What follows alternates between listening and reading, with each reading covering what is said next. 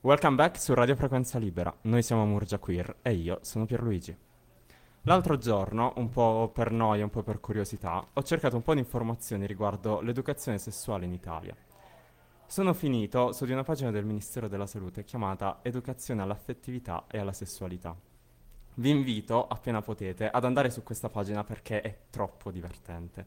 Partendo dall'inizio, la prima cosa dopo il titolo è un'immagine di stock tipo quelle usate per i meme, con la coppietta felice, con lo sfondo sfocato, ed è una di quelle immagini che tu più la vedi e più nella tua mente affiorano domande, inizi a crearti una storia mentale sul perché il ragazzo abbia lo sguardo falsamente felice perso nel vuoto. E se riusciamo ad andare oltre l'immagine ed arriviamo a leggere la prima frase, le nostre risate potrebbero diventare isteriche perché letteralmente la prima frase inizia con la conoscenza della fertilità. Perché questa è la priorità dell'Italia. Da qui in poi ci sono pochi accenni ad una effettiva educazione sessuale, alla sessualità e all'affettività. E anche nella sezione opuscoli, gli argomenti principali, il tema principale resta l'infertilità. Anche nella sezione stili di vita, è stupido io che ho pensato che magari qui avrebbero inserito qualcosa sul sesso omosessuale. Comunque, ovunque tutto ruota sempre attorno alla fertilità. Però, a fondo pagina, c'è un link indicato come standard per l'educazione sessuale in Europa dell'OMS. Ho detto, dai cazzo, l'OMS non è l'Italia, avrà un sito chiaro e accessibile. E questa è proprio la ciliegina sulla torta, perché il sito è in tedesco e se proviamo a cambiare nell'unica altra lingua disponibile, ovvero l'inglese, compare una bella scritta, page not found. Secondo uno studio dell'Agenzia Europea per i diritti fondamentali, in Italia solo l'8% delle persone LGBTI ritiene che il governo combatta in modo efficace il pregiudizio e l'intolleranza nei confronti delle persone queer.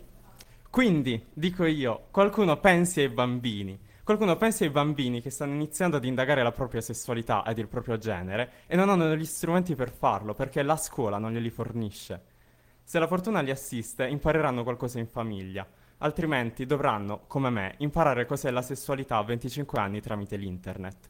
E io vengo anche da una famiglia abbastanza aperta. Qualcuno pensi ai bambini, e in particolare a tutti quei bambini che conosceranno il mondo queer solo tramite i pregiudizi.